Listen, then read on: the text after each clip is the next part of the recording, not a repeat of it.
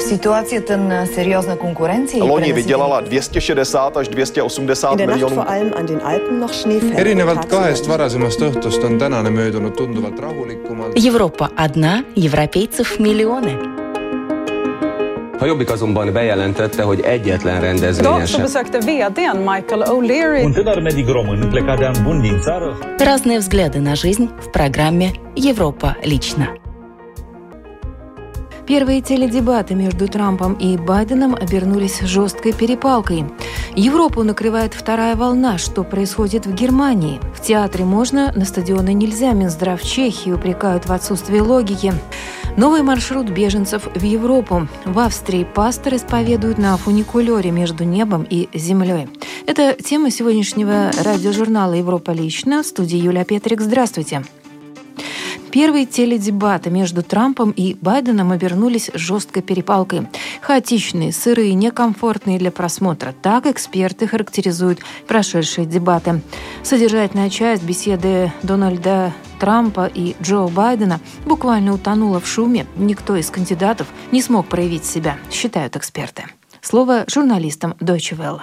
Затишье перед бурей в первых предвыборных теледебатах между Дональдом Трампом и Джо Байденом длилось недолго. Наблюдатели назовут их провалом. Содержательная часть беседы буквально утонула в шуме. Да заткнись ты. Кто в твоем списке, Джо? Это так не по-президентски. Модератор встречи Крис Уоллес, несмотря на неоднократные попытки, так и не сумел взять ход дебатов под контроль. Я думаю, стране будет лучше, если мы позволим обоим кандидатам говорить и меньше перебивать. Я призываю вас, сэр, это сделать. И его тоже? Откровенно говоря, вы перебиваете больше. Но и он часто перебивает. Нет, сэр, реже, чем вы. Перебивая меньше, Байден, тем не менее, не забывал провоцировать. Все, что он говорит до сих пор, это ложь. Я здесь не для того, чтобы каждый раз указывать на его ложь. Все и так знают, что он лжец. Не обошлось и без упоминания Путина. Да, он щенок Путина, он даже не может сказать Путину что-либо о вознаграждении за головы американских солдат. Байден имел в виду статью газеты New York Times, которую Трамп называл «заказной». В ней утверждалось, что Россия предлагала талибам деньги за убийство американских солдат в Афганистане. Москва эти данные опровергает. Трамп не остался в долгу и прошелся по сыну Байдена. Когда вы стали вице-президентом, он сделал себе состояние в Украине, Китае, Москве, при этом не имея работы. В итоге, по окончании встречи, наблюдателям вместо подведения итогов пришлось считать упущенные возможности. То, что я могу вынести из этих дебатов, так это надежду на то, что следующие две встречи между этими двумя будут лучше. И думаю, американская публика просто потребует этого. Думаю, что Дональд Трамп должен рассказать о том, каков его план здравоохранения. Он должен высказаться о том, что он планирует делать с коронавирусом. Его высказывания должны быть более конкретными.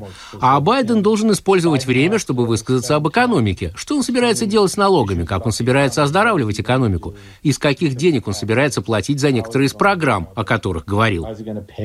Эксперты отмечают, что ни Трампу, ни Байдену так и не удалось привлечь на свою сторону неопределившихся избирателей. Я подозреваю, что если бы вы были независимым избирателем, вы бы просто были разочарованы дебатами и подумали: нет, это нехорошо. Именно это мне сейчас и не нравится в политике. Демократ подумает, что Джо Байден, по крайней мере, пытался ответить на некоторые вопросы, озвучивал некоторые факты, а тот, кто за Трампа, скажет: эй, вы знаете, это тот самый сильный парень, который нам нужен, который не будет прогибаться под истеблишмент. Поэтому каждый увидит в дебатах подтверждение собственной правоты. Хаотичные, сырые, некомфортные для просмотра. Так эксперты характеризуют прошедшие дебаты. И сходятся в том, что в итоге никто из кандидатов не смог проявить себя. Но учитывая то, что незадолго до начала дебатов Байден на несколько процентов опережал Трампа в вопросах, ничья, возможно, сыграет ему на руку. Эксперты Всемирной организации здравоохранения обеспокоены ростом случаев коронавируса в Европе. Во многих странах Евросоюза уже говорят о второй волне усиления ограничительных мер. Немецкий вирусолог Christian Drosten констатирует усиление инфекции и в Германии. Соблюдать дистанцию, помнить о гигиене, носить маску. Большинство немцев обращают внимание на эти правила. Несмотря на это, уровень заболеваемости коронавирусом последнее время заметно растет. Christian Drosten, самый известный вирусолог Германии, считает это нормой. Ученый выступил на конгрессе в Берлине и прокомментировал ситуацию с коронавирусом для Deutsche Welle. Взгляните на другие страны. Францию, Великобританию, Испанию. То, что происходит там, случится и в Германии, если мы вовремя не скорректируем принимаемые нами меры. Причем таким образом, чтобы это не ударило по экономике, но было целенаправленным действием. Невероятно сложно найти для этого подходящий момент.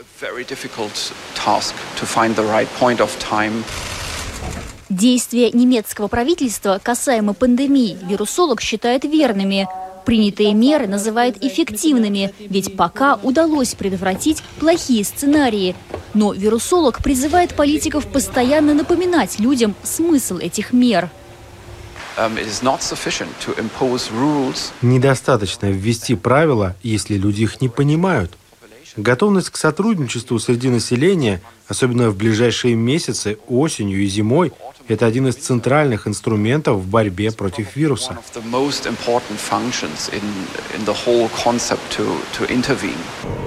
В настоящее время наибольшую озабоченность вызывает ситуация в Индии, говорит ученый. Вирус распространяется практически бесконтрольно, но и в некоторых странах на Западе ситуация может ухудшиться. Есть регионы, где контроля мало, и к началу холодного сезона цифры очень высокие. Я уверен, что есть страны, в том числе и в Европе, которым придется уже очень скоро прибегнуть к более строгим мерам. Приходится надеяться, что уже скоро появится вакцина от COVID-19. Альтернативного выхода из коронавируса нет, уверен Дростен. Ограничения, которые ведут в Чехии в рамках чрезвычайного положения, коснутся сферы образования, культуры и спорта. Они должны поставить заслон лавинообразному росту числа инфицированных коронавирусом, и большинство граждан относятся к ним с пониманием. Однако в ряде случаев организаторы мероприятий критикуют непоследовательность и отсутствие логики в принятии властями решений, что, по их мнению, привносит хаос и без того усложнившуюся обстановку. Слово Ларите Вашковой.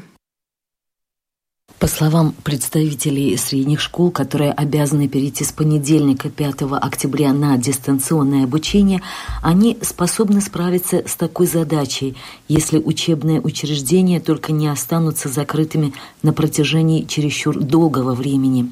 Это касается школ в районах с неблагоприятной эпидемиологической ситуацией, а в их число входит также Центрально-Чешский край и, разумеется, Прага.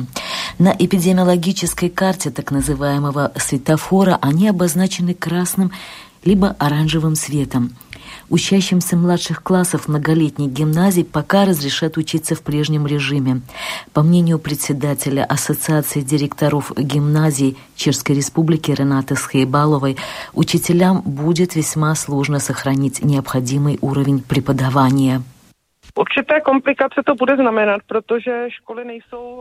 Это принесет нам определенные осложнения, потому что гимназии не оснащены таким образом, чтобы мы смогли ввести дистанционное обучение непосредственно из зданий школ. Детсады и начальные школы будут пока работать в прежнем режиме. Закрытие школ на длительный период и переход образовательных учреждений на дистанционное обучение, как предупреждают педагоги, наверняка приведет к снижению уровня знаний у учащихся. Некоторые предметы вообще невозможно полноценно преподавать в режиме удаленной работы, не говоря уже о практике как таковой. Об этом в самом начале недели сообщили представители учительской платформы, которая объединяет порядка 300 преподавателей, а также Пражской частной средней школы вычислительной техники. Спортивные состязания с понедельника 5 октября будут проводиться без зрителей.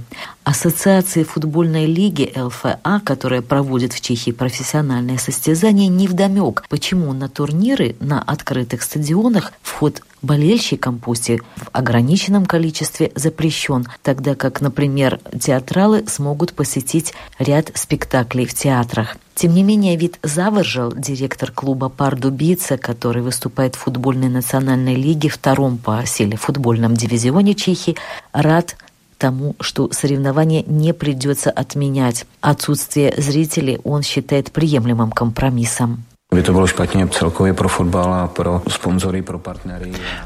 турниров стала бы плохим известием для футбола, для спонсоров и для самих болельщиков на футбольных битвах. Несмотря на то, что на стадионы зрителей не пустят, они смогут поболеть за свою команду хотя бы посредством телевизионной программы. От пандемии сильно пострадала мировая экономика. Не стал исключением Китай. Власти в Пекине обещали послабление уличным торговцам, чтобы хоть как-то их поддержать. Ночной рынок Сипо в мегаполисе Чэнду находится примерно в часе езды от центра. В городе с населением в 11 миллионов человек это одна из немногих площадок, где для ведения торговли не требуется специальное разрешение. Рэнь Дуан работает тут уже несколько дней. Она делает маникюр. Надо очень рано быть тут. В противном случае все места будут заняты. Коронавирус стал ударом для китайской экономики. Безработица выросла, и в этой ситуации власти стараются мотивировать людей открыть небольшое собственное дело. Рэнь раньше работала в отделе кадров крупной компании. На предприятиях, которые выстояли в кризис, плохо обращаются с сотрудниками. Их совершенно не волнуют твои потребности, потому что они знают, что если ты не хочешь что-то делать, они всегда найдут того, кто на это пойдет. Я уволилась с работы, потому что от меня постоянно требовали работы сверхурочно. Вообще-то в Китае на протяжении последних лет последовательно уничтожали уличную торговлю. На фоне бума на рынке коммерческой недвижимости в мегаполисах сносили целые кварталы. На их месте строили торговые центры. Особую роль при этом играл так называемый люксовый сегмент. Традиционная уличная торговля не очень вписывалась в новую картину и во многих районах запрещена. В центре Чэнду лоточникам грозят высокие штрафы. Но тех, кто готов рискнуть, немало. Этот мужчина, который не хочет называть своего имени, раньше работал на стройках. У меня нет никаких шансов найти работу. Я становлюсь слишком стар для работы на стройке, поэтому решил открыть свой лоток. Мобильные лоточники появляются в оживленных местах и исчезают, как только появляются стражи порядка. Наш собеседник потратил последние сбережения на свой моторизованный лоток. Дела идут не очень хорошо, но этого достаточно для того, чтобы выжить, заплатить за жилье. Я же должен как-то выживать. Даже если Пекин призывает разрешить уличную торговлю, многие города не торопятся прислушиваться к этому призыву. Они стараются вытеснить лоточников в пригороды. Когда Рэнь Дуань уволилась с работы, она радовалась тому, что стала сама себе начальницей. Но быстро поняла, что и у этой свободы есть границы. Иногда работы так мало, что у тебя просто нет никакого желания выходить на следующий день. Но в таком случае можно растерять всех клиентов. В каждом бизнесе есть свои правила. И одно из них – это необходимость твоего присутствия. Если твои клиенты знают, что ты на месте, они могут снова прийти к тебе. А если они пришли, а тебя нет, то они больше не появятся. Многие китайцы в последние годы воспринимали уличную торговлю как реликт прошлого. Но теперь для многих людей единственная надежда на будущее. Европейский Союз сейчас работает над новой миграционной политикой. Поводом стал пожар в лагере беженцев в Греции. Огонь его полностью уничтожил. Лагерь был переполнен, он был рассчитан на 3000 человек, хотя беженцев в нем было в 4 раза больше. Между тем, катастрофическая ситуация сейчас складывается не только в Средиземноморском регионе, но и на севере Европы, в районе пролива Ла-Манш. Расстояние между Кале во Франции и Дувром в Великобритании всего несколько десятков километров, и поток беженцев на этом направлении резко увеличился. Многие из них боятся, что в связи с выходом Великобритании из Евросоюза этот маршрут будет для них перекрыт. 5 часов утра, порт Дувра. Шкипер Мэтт Кокер и член его экипажа Тони обычно выходят в море на спортивную рыбалку, но теперь они стали спасателями. Просим разрешения на выход с запада. Да, выходите с западной стороны. Спасибо. Циклон Кирстен только что прошел над Атлантикой. Такая погода для беженцев самая благоприятная. Было бы удивительно, если бы мы сегодня не увидели хотя бы одну лодку, которая пересекает канал. Ведь море очень спокойное. 2 года назад Мэтт впервые увидел надувную лодку с мигрантами. С тех пор пути рыбака и беженцев пересекаются почти ежедневно на этом загруженном морском маршруте. Они отправляются в дорогу ночью. Думаю, не хотят, чтобы их заметили на французских пляжах. Хотят преодолеть первые мили в темноте. Думаю, они выплывают в 3-4 утра, а потом они попадают сюда, на судоходные линии. Незадолго до восхода солнца замечена первая лодка. Крошечная суденышка в 20 километрах от французского берега. Это похоже на чудо, что эти трое вообще смогли заплыть так далеко. Даже бывалый моряк в шоке. Лодка выглядывает из воды всего на 5 сантиметров. Если придет волна, она просто потонет. Мы продолжаем за ними наблюдать, но дальше, к западу от плавучего маяка, я вижу еще одну лодку с мигрантами. Я сообщил береговой охране, где они находятся, но дальше я уже вижу следующую лодку. Мы поплывем туда. Они сказали, что мы должны держать в поле зрения обе лодки. Брать на борт беженцев разрешено только в крайнем случае, когда лодка идет ко дну. Вторая лодка выглядит надежно. Очевидно, эта лодка с мигрантами направляется в Англию. На борту много людей, но похоже, что все они в спасательных жилетах. Мы сейчас поедем проверить, все ли у них в порядке и в безопасности ли они.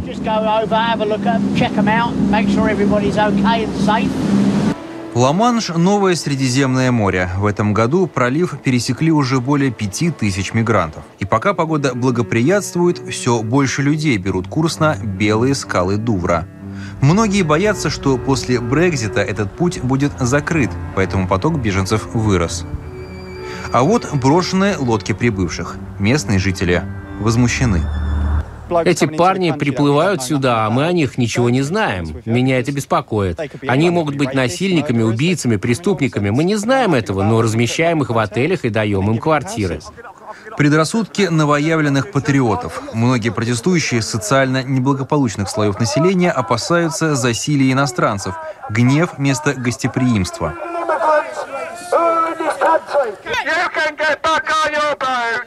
Идите обратно в ваши лодки. У нас здесь сотни тысяч бездомных, которые вынуждены жить на улице, а они приплывают сюда на своих идиотских лодках и их размещают в 4- или 5-звездочных отелях. Это нам обходится в целое состояние, а мы должны подыхать на улице. Хватит с нас.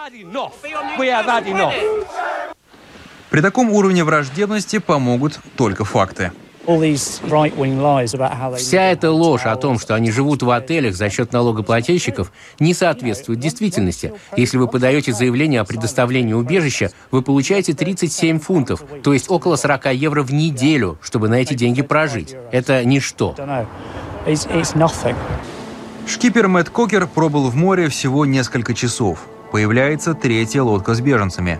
На этот раз это 9 афганцев, которые потеряли управление. Они дрейфуют между Францией и Англией. У вас все в порядке? Мотор сломался, не работает?